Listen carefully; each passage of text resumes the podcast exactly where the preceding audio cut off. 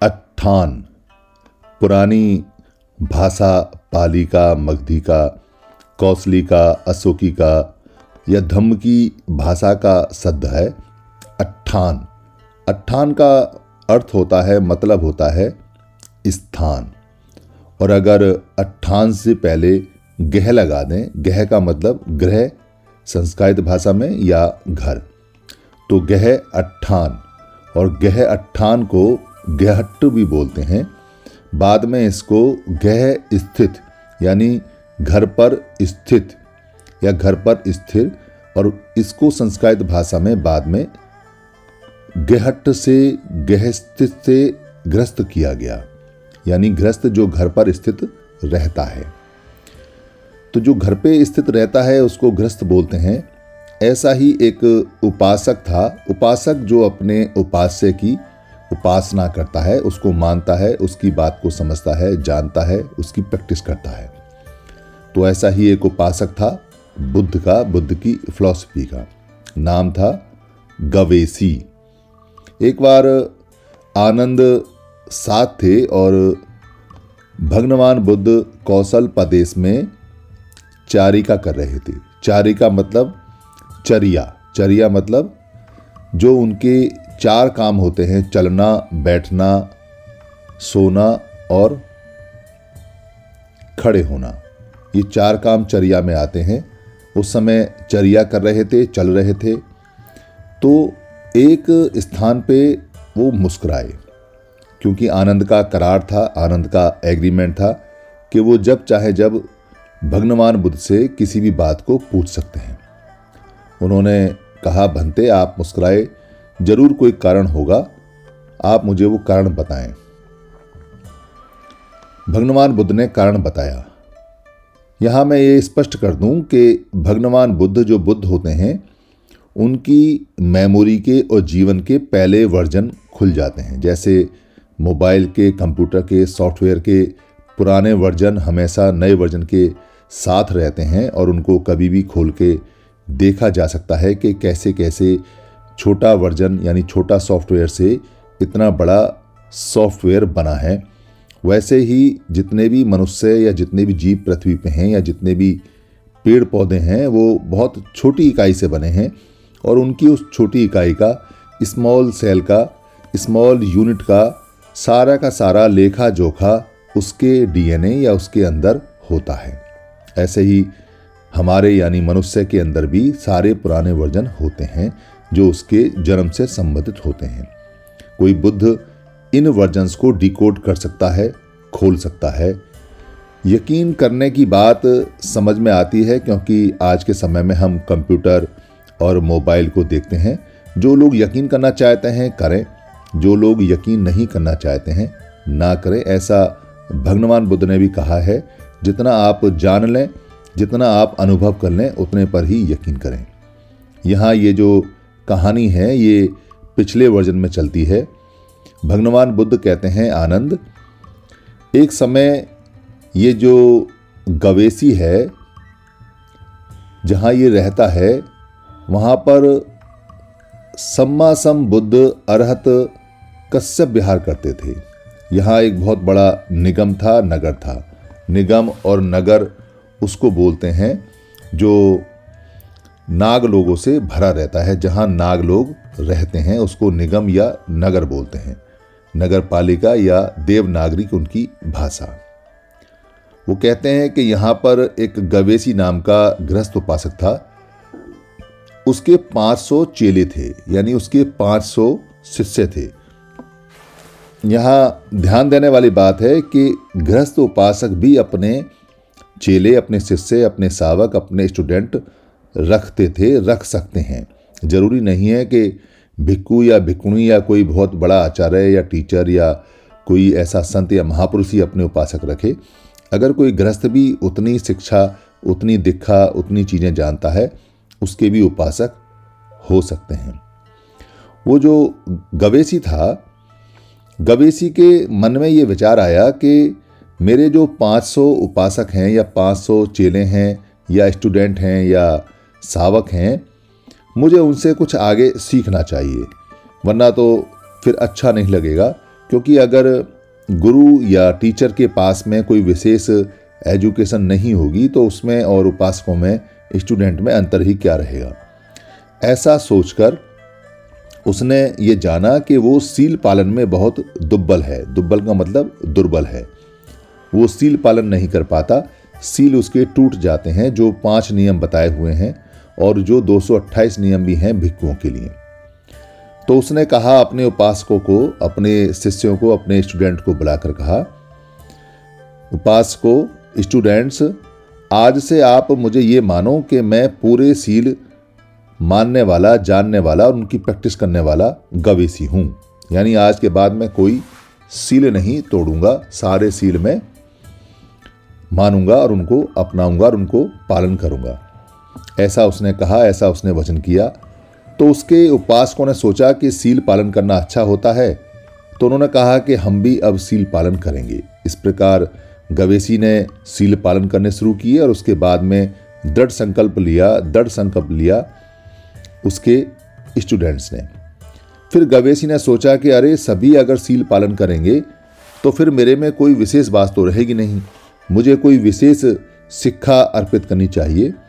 ऐसा जानकर उसने अपने उपासकों से कहा कि उपासकों, आज से मैं बहिचर्या का पालन करने वाला जाना जाऊंगा। यानी कि मैं आज से बहिचर्या का पूरी तरह से पालन करूंगा।